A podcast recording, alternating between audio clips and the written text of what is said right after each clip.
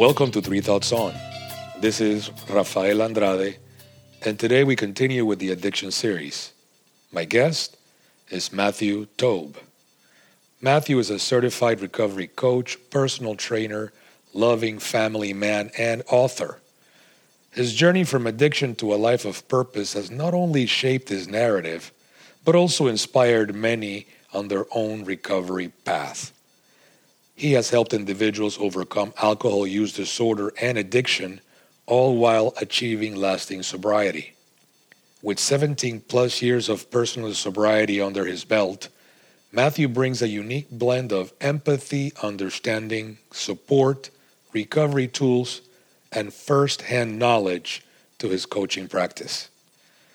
As a personal trainer, he promotes holistic well being, endorsing physical fitness as vital to recovery. He believes nurturing both body and mind create a stronger foundation. I met Matt through common friends and I loved the conversation we had. He is indeed a wealth of knowledge and inspiration. I hope you enjoy this conversation as well. And now, Matthew Taub.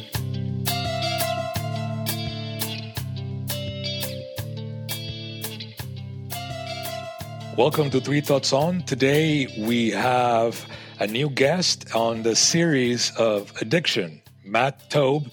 Matt, how are you doing today? I'm doing great, thank you. How are you doing? I am doing fantastic. Thank you for making the time to to be part of this. As um, as we discussed, we have some some beautiful common friends that uh, have put us together to have this conversation. So I'm very much looking forward uh, to what you have to share. Obviously, they speak very highly of you, and I can't wait to get started. But why don't we why don't we lead the audience with tell us a little bit about you and and how did you get to this point in your life? Absolutely, I'd love to share that. So, uh, my story goes back. I mean, we'll start from just you know 18 years ago. So I'm 18 years in recovery. Uh, my my uh, escape of choice was alcohol. I was a by the last I'd say year of uh, of my drinking career, I call it. Uh, I was drinking from about seven in the morning all day long. Uh, I think you I would be re- referred to as a functioning alcoholic, and that drinking would ramp up as the day went on uh, to the point where I was a blackout drinker pretty much every single night. Um, and that took a toll on obviously my business, my marriage. Uh, we had a one and a half year old almost. Um, and I came back from uh, a night of drinking, told the nanny she could leave.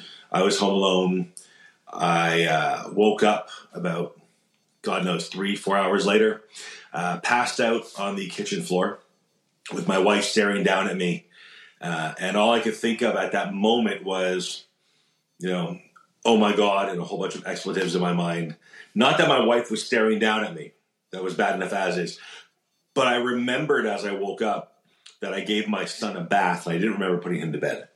So that I that feeling has never left me. Ran to the bathroom. Thank God the bathtub was empty and there was nobody in it. And then went to his room and saw that my son was there and that was it. That was my my personal rock bottom of having that feeling. Uh, I, I, ended up going to rehab on my own, um, and from there I kept. Once I went to rehab, uh, very much like our friend Hillary, uh, I didn't tell anybody that I was sober. You know, I just wouldn't drink, but you know, I white knuckled a little bit. I, I went to therapy. I did the, the, program for rehab, but for ten years, I didn't tell a soul. Uh, being in the fitness industry, I would always say, well, I don't drink. Look at what I do for a living. I want to be healthy. It's my body. And I never really talked about it. And then at my 10th anniversary, uh, I wrote an article for the Huffington Post uh, about my addiction and recovery. And, you know, I remember my wife saying, are you, are you sure you want to send that to the publisher? Because once they do it, it's out there. And I'm like, yes, to get it out there. And it was amazing what happened at that point in time. All the people came out and told me their story. And then I kept it quiet and I, I would talk about it, but nothing like I would talk about uh, until the last, I say, three years, where I really just one to help as many people as possible. Uh, being a personal trainer, especially, that was a huge, huge thing for me. And then uh, during the pandemic, I decided, you know what, I've got the time, and I, I was helping people, but I, I only helped them based on what I knew and I wanted to know more. So I ended up going and getting certified as a uh, recovery and sobriety coach, and I've been doing that along with fitness ever since. Wonderful story. Thank you for sharing. There, there's a number of things that I took notes there as as you were talking, and I kind of wanted to to throw a couple things at you and see uh, if you can comment on them. Uh, you, you mentioned sure. you, you were pretty much drinking all the time. Do you remember? Do you remember the first time you had a drink, and, and and was it was it for you one of those moments where that was it? It was a very first sip, and that got you started, or was it through a, a different type of process? Do I remember the very first drink I had? Um, yeah, I was thirteen, and uh, I was at synagogue and uh, I was given they had a little they, you know they had a little club they would go to and they'd have a drink in the morning you know 10:30 on a Saturday morning. And they poured me half an ounce of rye. And I actually recounted this story with my oldest son as he went to university. And I took a shot finished a half ounce. And I can tell you that feeling to this day, I feel it going down my, my throat. I felt warm. I it just I I liked it, you know. And I said to my son when he went to university, and he had he's like, "Oh my god, we drank rye and whiskey last night." I said, "Well, what did you think of it?" He goes, "Oh, it burned. It was gross." And I said, "That's the difference." I said, "When I was when I first had that, I really liked it. I liked how it made me feel." Um, that didn't I didn't start drinking then and, you know, go hardcore. You know, I, university picked up and I started to drink more. I started to drink more. Um, and that became the transition. But going back in hindsight, knowing at the age of 13 that I really liked how that felt in me, I knew that alcohol would make me feel a certain way. Yeah, and I think that that's so important. You know, I, I, I follow you on, on social media. The reason why I ask is because we still to this day have people who do not understand the disease aspect of alcoholism uh, and, right. and, and, and other types of drugs, right? But specifically in alcoholism. And the way that I try to explain it based on what I've read, because I, I have never had a, an issue with alcohol. Um, and I'm thankful for that. And just it, it, doesn't react in my body the way it does in hmm. other bodies, right? So the way that I try to explain it to people, at least the way I understand it, is is for certain people, it creates a reaction, and then that reaction leads to the craving of more, and it is a a chemical yes. reaction, right?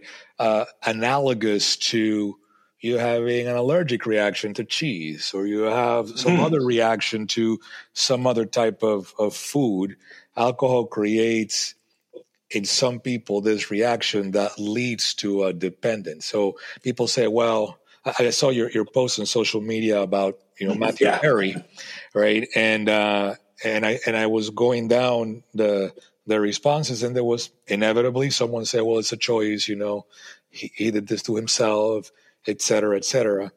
And it, it fascinates me that we still are having that discussion today that people do not understand that certain body types, certain genetic makeups react mm-hmm. differently to that particular toxic substance. And right. And for some, like when I was interviewing Hillary, she said it was like day one. She had this reaction, this this this awe, right? This oh yeah. wow, oh my God, what did I just have? So that's why I was asking you to see if you had a similar type of reaction. Yours was a little bit different. Very similar. I, I, had it young, and then as I got older, I had like I recounted stories. I, I, I it really was. It was like oh my God, like why, why, why didn't I not know this earlier? Like oh my God, this is amazing, and yeah, when I even when when you know people look at you know yeah the choice and on that post I did there were close to a thousand comments and I'll tell you I gathered about a hundred of them and started posting some of them here and there and you know you, you have a choice you know who told you to pick up that first drink you know in a society where it's the only thing that if you go to an event and you don't drink the pressure about why you don't is so big. That's why people drink. That's why they have the first one.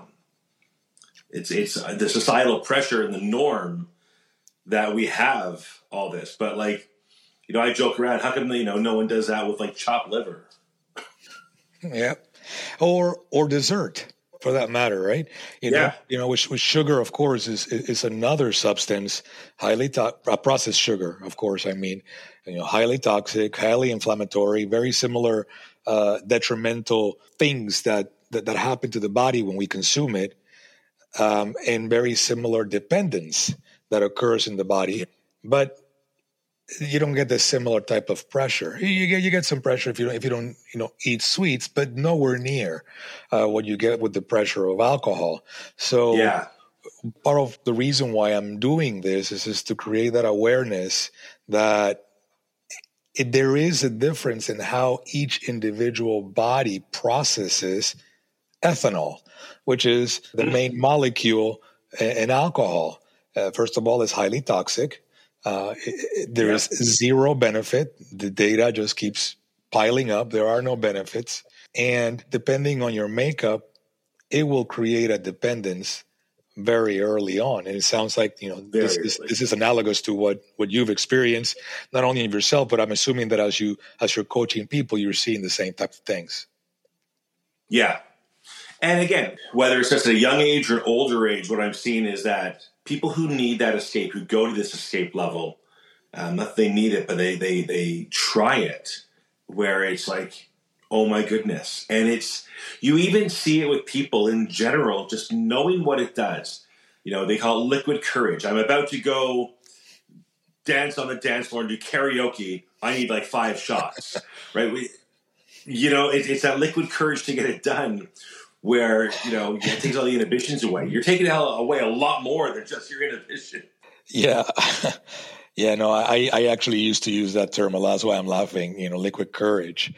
Let me let me ask right. you, you. You mentioned the rock bottom, right? You know, so that's you know, dark night of the soul. There's different terms, you know, for that or that moment. And as you start mm-hmm. climbing mm. yourself or pulling yourself out of that hole, if you will, how did you go about dealing with with the anxiety? Did you find other things to put your attention into? I mean, of course, you had the program, and the program has the steps, and and of course, the program works well. But you still have to have the disposition to follow it, right?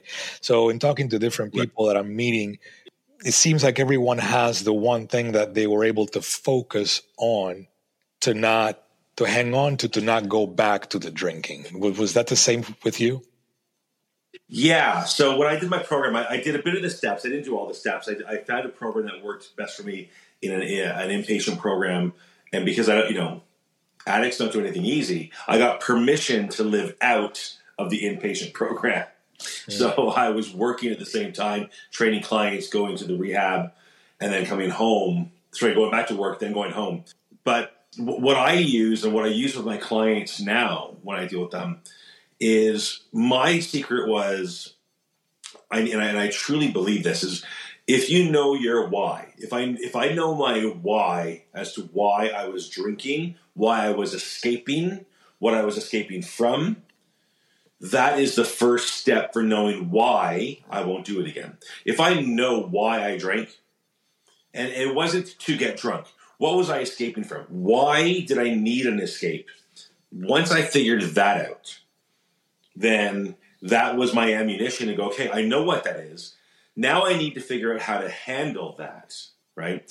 You know, I, understanding that, and there was a lot of things I did. I did EMDR, which is a very important key tool I give to a lot of people. Um, the other one is no, understanding that, and this is a big one. It took me a while to get through this one. Every memory we have, the reason we can recall them so quickly uh, is their memories is that they're just electrons in our brain. That's it.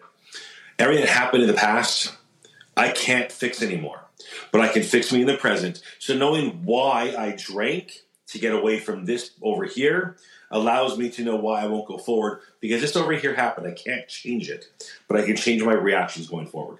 So my big thing was know why, and I'll know why not. Uh, that's fantastic. So you mentioned, you know, tools. Uh, you know, having your why, yeah. knowing what you're escaping from, EMDR memories. Uh, as, as you put these tools together, do you find, you know, in your journey, you said, you know, 18, 18 years, do you find yourself taking out and adding from that bag of tools? Yeah, all the time, all the time. So um, EMDR, if people aren't familiar with it, uh, it's eye movement desensitization and reprocessing. Essentially, taking what your trauma was or whatever you know you needed to move past. Um, and I'm giving you the really quick Reader's Digest, great version of this that I put together. Is you take it, you you acknowledge it, you see it, it's there. We can't take it away, but we can acknowledge it. We don't have to, you know, befriend it. Just acknowledge that it happened. Stick it into a drawer. Close the drawer, um, and you can revisit that drawer anytime you want. And I, and I recommend open the drawer. It's still there. Okay, I can handle it there, but it's not forefront or it's not living in the back. It's not like you know when you walk into a messy, you know, your your office and your desk is messy and you just can't handle it. I've cleaned it all up. You stick it in there, so that tool is great. And I actually go there a lot where if I'm having a moment and we, re- I still react the same way you know, if something is bothering me or I'm getting triggered by something, and that could be anything from my kids upsetting me, right, to, you know, something catastrophic in the world that might upset me. I close my eyes, big deep breath in, and just allow what's happening to be processed. And that's all it is, the processing. And then I put it in that drawer and I'm good to go. Uh, knowing why again. So part of that why is kind of I know why I drank, I know the triggers that associated with it, and I know why I don't want to. Because my don't want my, my why to know why I don't want to for anything that comes forward. It's not always the trauma of the past. I use drinking as a way to escape in general. I know how that movie ends. And I do that a lot where I say to my clients, we've seen this movie on repeat over and over and over again. I don't like how it ends. The ending got boring for me. I need a new ending, right? There are times where I have had to deal with things that I deal with differently. We talked about the sugar before. One of the things I highlight with my clients and just anybody who reaches out to me, uh, I just wrote a book a little while ago, and it's, it's, it's one of the tools in the book is if you're getting off of alcohol, make sure you get some sugar candies because one of the urges you're going to have when you're having these moments is not just the alcohol, it's the sugars in the alcohol. So we used to have a business, my wife and I, where there was a candy and nut store three doors down. And I'd go in there and buy a whole bunch of nuts and cashews and this and that. And they'd be, oh, they, Matt's having a good day. He's eating nuts. I could go in four days later and spend 20 bucks on candy. And they're like, oh, Matt's not doing so good today. And it's funny, they didn't know that I, that I was drinking, but that I'd quit drinking. I was just, they knew if things were bad, I came in for sugar. Because that was my connection. My kids laugh today. Still to this day, I have a cabinet. I keep having to move it because they, they take my candy. But um, my, my oldest one says, he goes, Dad, it's so funny. Most adults have a liquor cabinet, and you have a licorice cabinet. and that and I and I use it for that, you know, that sweet, you know, that sugary craving that urge is still there. Not to drink. I've actually transferred it into candy. When I'm having a bad day, it's grab my candy. Oh, that's wonderful. That's exactly where I was going next because that seems to be a theme. You know, like with with our common friend Charlie, he mentions that he runs, right? And of course, we know how much yeah. he runs, and he's been running, you know, the planet, you know, for for a few decades right. now. Um, so you mentioned you need personal training. do you see like him? A connection and physical exertion and caring for your body 100%. in a physical way. Tell me how that works for you and how how do you how do you promote that to the people you talk to? Uh, start off really simple because you you don't want to have a transfer. They call it a transfer of addiction. Listen, if you're an addict, you're putting some good amount of time into recreational drinking or recreational use of something. We're gonna have that's a lot of open time. So we're gonna have to transfer that to somewhere, whether that's you know cooking or you know running marathons across deserts, right? uh, exercise is a huge release because it gets you one out of the house if you're going to the gym, right? If you're going to the gym, it gets you out of the house. It gets you around other people, and community is the biggest part, right? One of the things about addiction is that it's not about just the substance. Addiction is also a lack of connection, right? That's why people do it alone. If I'm with a whole bunch of people, I don't feel the need to go running to get a drink, or I didn't back then, right? Uh, until it became my need was always at the bar. Therefore, my friends became the bar. Um, what you want to do is if you're if you're getting into fitness, you have that connection. If going to the gym is too much of a challenge, again, we don't want to put up barriers. We don't want to cause stress. Grab a pair of shoes, go for a run, go for a walk, get out, do some push-ups. The endorphins you build up in your body while you're exercising, we know are amazing for you. Uh, I've added other tools to it, especially people early in sobriety. Once they've gotten past a certain you know goalpost in sobriety, um, I'm a big believer in cold plunging. Right, that's part of it as well. Part of that fitness level of recovery. Right, exercise, cold plunging or cold showers, and then eating right. You know, those are the three that I recommend to everybody who's getting into fitness after sobriety. So it's basically a process, basically a process of reframing, right? It's basically teaching the body yeah. to need other things that are far healthier for you. Because we know, we know we get those endorphins, like you say. We know that the the chemical makeup of our body improves or changes in a positive way if we feed it well, mm. if we train it uh, with care, and uh, basically replacing that feeling of drinking with a better feeling through a through a new process. And yes, you know the temperature. Yeah, the temperature changes through cold plunges. You know, hot and cold plunges. You know, it's I'm a big fan of those as well. And you know, not only for all the medical benefits, but but also because it creates that resilience in the body to resist. Yes. Right. So I'm I'm assuming that that that's part of your routine as well. Yeah, part of my routine. I cold plunge every day. I'm a big believer in cold plunging. Um, for a few reasons, and it's helped out. Uh, my wife does it now as well. We try and get the kids; doesn't happen that often. Um, you get in the cold, and all you want to do is jump out. That fight or flight kicks in. When you get into that cold plunge, you just hop right in. Just go. Just have a seat. Go. It's going to be cold. Um, what I have learned is it takes about six seconds for your brain to actually process that you're in the cold. You do it slowly; it gets colder. You hop right in you're in before you realize it's cold. Um, but then you're in, you want to get out, and you fight that urge to get out. That's your fight or flight that kicks in. And if you fight that urge to hop out, you sit in there and you breathe. I have found things that might trigger me in general, not for alcohol, but just trigger me where I might get lose my temper or get into an argument with somebody. I take that breath and because of how I've learned how to stay in that water, it's helped me to not react the way I used to react. I take that extra few seconds, very much like I do when I get in the cold plunge. I want to get out, get my breathing under control. Same thing happens. If I get into a situation where I feel that, you know, fight coming up, that flight or fight, you know, you're heart rate increases, your body temperature increases, your breathing increases. Slow that down. It takes about five, six seconds. Then you're often better. It's the same thing when I do that with clients where if they're feeling that urge to drink, get your breathing down. You know, if or if you need to, I've told them flat out, quickly hop in a cold shower. That'll change everything, right? And that brings on things for anxiety as well. If you're feeling anxious, grab your grab, grab a handful of ice handful of ice, squeeze it, stick it on the back of your neck, right? Or you want to really do it, grab some cold, cold water, get a straw, sip it through, get a brain freeze. That takes every thought of what you were looking to do away.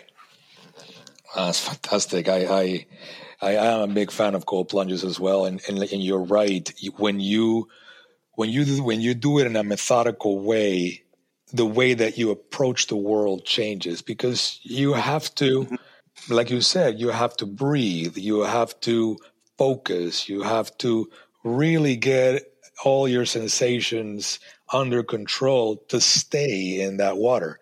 And then you get out and now you're no longer reacting to the world in, in the same in the same old way that you used to, right? So very similar with meditation, right? Are you are you a meditator as well? Yes, I do. I, actually I have a protocol that I do every night where I, I, work with all my clients, personal training clients and recovery clients.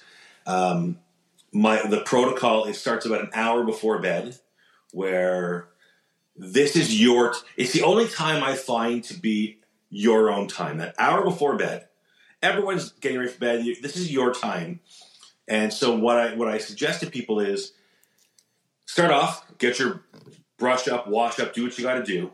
Then from that point, start a clock for about an hour. At that hour mark, right after I brush and wash, I do a full brain dump. Everything I need to do for the next day is dumped onto a piece of paper. I write it all out. It's not a to do list. It becomes a to do list when I wake up in the morning. I don't do it in order, but everything you have to get through. So you're literally emptying your mind. Then from there, um, once the brain dump is done, I'll take my supplements. I take L-theanine, I take magnesium to help me sleep. Uh, just again, the L-theanine helps me clear my mind a bit more. Then I will meditate. I don't meditate right before bed. I don't do it in bed. I don't want it to be. I want to really enjoy my meditation. So I'll do about a 10 to 15 minute guided meditation. Throw my AirPods in, sit in the corner of the room or wherever I am where nobody else is, dim the lights a bit, not that it matters. My eyes are closed, and I meditate for about ten to fifteen minutes. And it's amazing. I'm convinced I've fallen asleep sitting upright because I'm I, I'm there's nothing there. I've dumped. I'm not thinking about anything. Uh, and then from there, I've got about another half an hour left in my evening where I just will read. I'll just sit. I'll just and I it allows me to have one of the most in, uninterrupted, joyful sleeps where I'm just I'm out. So meditation is a huge part of that. Oh, that's fantastic. I I I do it as well, and and and again, it's like the cold plunges is one of those things that it helps me not being reactive to the world. I can actually be right. in the world and not just be triggered by everything that is trying to trigger me, which inevitably happens every time you walk out the door. Like you don't even have to walk right. Out, you just have to turn on. Turn the TV on. Yeah. There's so much out there if we can not react, right? And we're always going to react in some way. Uh, you know, tensions in the world the last six months gotten worse and worse and worse. Where there's always something, but we need to find a way to breathe it out, let it go. And again, I and I it started by doing a meditation. I, I challenged myself to do a meditation. It was January first, two thousand and twenty-one. I'm like, you know, what? I'm going to meditate every day for a month and see how it goes. And that was a huge one for me, and for most people, because it's you know it's daunting. What do you mean? I got to come up. I got to chant. I got to come up with a mantra word.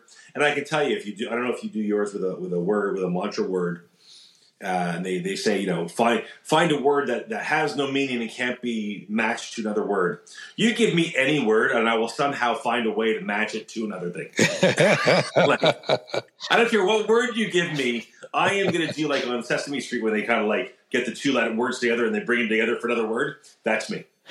So it's because I would try meditating, and I would try getting that like that that that that mantra word and I'd be like, and I did. I found ones that are meant for me, my age, my birthday, did all that. Every single one of them somehow, you know, manifested into often something triggering. Interesting. So now it's just that's why I do that protocol of brushing your teeth, washing your face, doing your bed routine, doing that brain dump, so that I don't have anything associated with the next day. So that hour is like no man's land. This is nothing's penetrating because I've left, I've cut off from the day and I'm not part of tomorrow yet. This is just the extra hour of sleep we got on the weekend type of thing. Oh, that's fantastic. You know, I had a very similar experience with meditation. I tried many different types of meditation, and eventually I, I bumped into mindfulness meditation. And that's what I use now. But I also found out that as I as I found a way to make mindfulness meditation work for me, then I realized that other types of meditations that at least in my mind weren't working for me in the past all of a sudden mm-hmm. became useful right? So it's at the end of the day it's just a matter of keep trying and, and not being in a state of expecting a result but instead of just doing it every day for 5 10 15 minutes. Right.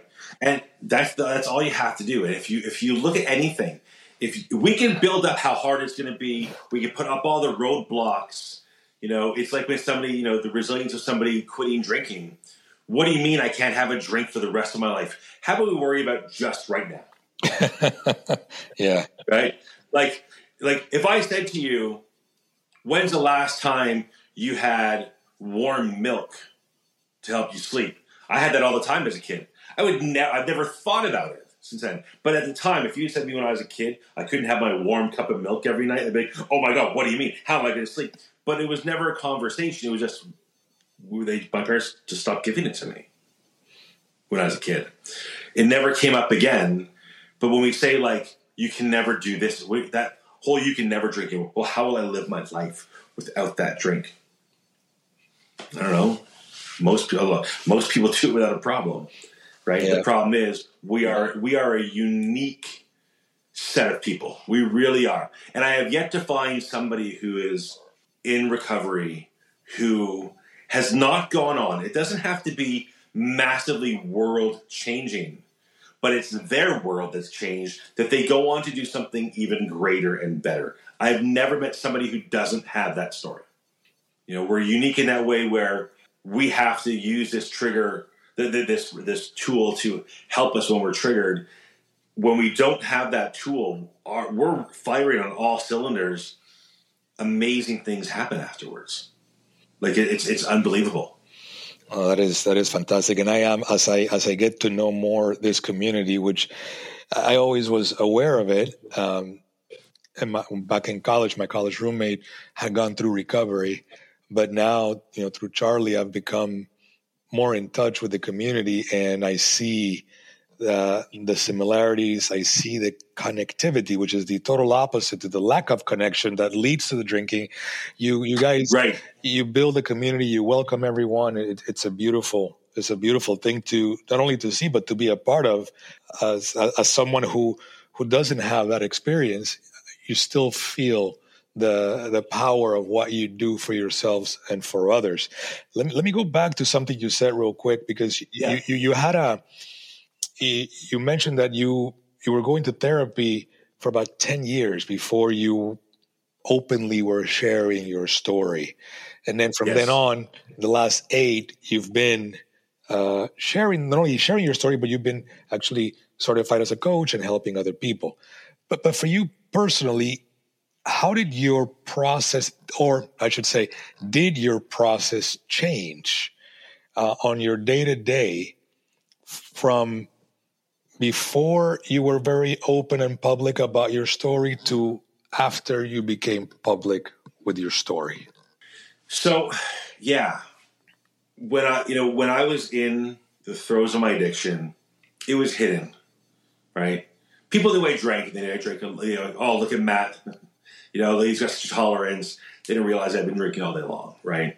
Um, then I got recovery, and though you know that those 10 years it was hard because it was i felt so much shame still even though i knew there was no shame behind it right? We're going back eight years ago and there there was still there's still a stigma now as you saw on the comments on my posts on social media. Um, i felt the shame. I kept it hidden. It was another secret. It took its toll on me. It weighed on me. And then once i came out of that you know, I woke up, I wake up different. I wake up not as heavy. I wake up knowing that, uh, what my purpose is. You know, I had a purpose. I was a personal trainer, as a father, as a husband, but I felt in that period, those 10 years, I felt somewhat lost because I wasn't being my authentic self. My authentic self, whether I became a coach or not for recovery, whether all the things I've been doing in the last couple of years came to fruition, I do know that when I kept it to myself, I was doing myself a disservice. So when I started talking about it, I felt like I was me. You know, and not everybody wants to talk about it. We still have, the, have clients now, they don't want to tell people. Fine. You don't have to tell people as long as you're not hiding it from people, right? You don't, you can say things like, well, look what I do for a living. I'm a personal trainer. I just, you know, the sober curious movement has helped out a lot with this to make it not as big a deal to not drink. But for me, it was, I felt like I was not my true self, my authentic self. And then once I told my story, it made it a weight was lifted off. You know, one of the it was like I had that. It was only you ever have one of those um, weighted blankets on you. Oh yeah, they feel good at first, and after a while, I feel like I'm trapped. Yeah, not a fan of those blankets at all. Um, they feel really snug at first. Oh, I feel so good, and then I'm like, wait, I can't move. Oh my god! Then anxiety builds, and that's how I felt when I was keeping it to myself. Um, you know, I didn't. Oh, we're going out for for dinner. Honey, can you cover for me? Then all of a sudden it becomes like, again, you know, she's enabling me to protect me um, and protect yourself because you know there's part of that. Even now, people will say, you know, when I post something, you know, her she had a she's been at a new company for the last couple years. Then once I started posting it and we shared it on her social media once, all of a sudden, oh my god, I read his story, and then it threw her back into the throes of it, mm-hmm. where it's my story, and now she feels bad, which is the hard part for a lot of people because it was our kid who I almost endangered, right? Um, but coming out of it on the other side of it, I feel lighter. I feel my my. I feel like I am me, right? People associate me with being in fitness and being in recovery. You know, I'll get messages on both sides, and you know, speaking my voice about it. And I, I actually had one person say to me, "You've been in, you've been sober for 18 years. You're not like you're not really in recovery anymore." And I'm like, "You need to understand. I am always going to be one drink away from a relapse. Plain and simple." So yes, I'm always in recovery, and that's why I talk about it so much. And it's amazing because I'm so open about it, and I'll joke about it. My my kids all know we talk about it all the time. All of my fr- sons, uh, my son at university, all of his friends know, and we joke about it. You know, I, we moved my son into his apartment with his with his roommates. His second year uh, back in September, and they had a table there that had three legs. I was not aware that it had three legs, and I leaned on it, and the table fell. I'm like, like, whoa, Matt, are you okay? There's only three legs there. And a room full of these guys, these college guys who were all hungover. I'm like, oh, thank God. I thought I started drinking again all of a sudden. and they were dying of laughter because we make it so that we can talk about it. And they've even come to me saying, hey, I think so and so might be having a problem. Hey, well, this is what you got to look for. So it's great that, you know, when you recover out loud, it also allows people who are who are struggling and recovering silently to know their support. Yeah, no, I think that's wonderful, and I think that that that is that is right in line with at least you know everything I've heard so far is that feeling of shame that that you know being quiet, not wanting people to know because of some sort of shame. And the moment you overcome that, it doesn't mean you have to become a certified coach. Uh, it doesn't mean that you have to do any of that stuff. It's just to be able to openly discuss the process of what led you to this point and the process you're following as you move forward. So I think that's that's wonderful. Wonderful. Um, Matt, we, we are we are almost out of time, so I'd like, I'd like to give you an opportunity here to to leave the audience with something, and then also uh, tell people where they can find your book and and and maybe your your website or your tools. So if you want to tell people three things about addiction, what will you tell them? Three things about addiction. The first one I'll tell you is it's it's not your fault, right? So people think, why me? Why me? Because we were lucky enough to be given the gene that likes it. It's not your fault, right? Most of the time, we're trying to hide from or escape from some sort of a trauma, big or small, capital T, small t, whatever it is. we're escaping from that trauma. So, number one, it's not your fault, and know that it's not your fault. Number two, there is so much support out there, you don't have to do it alone.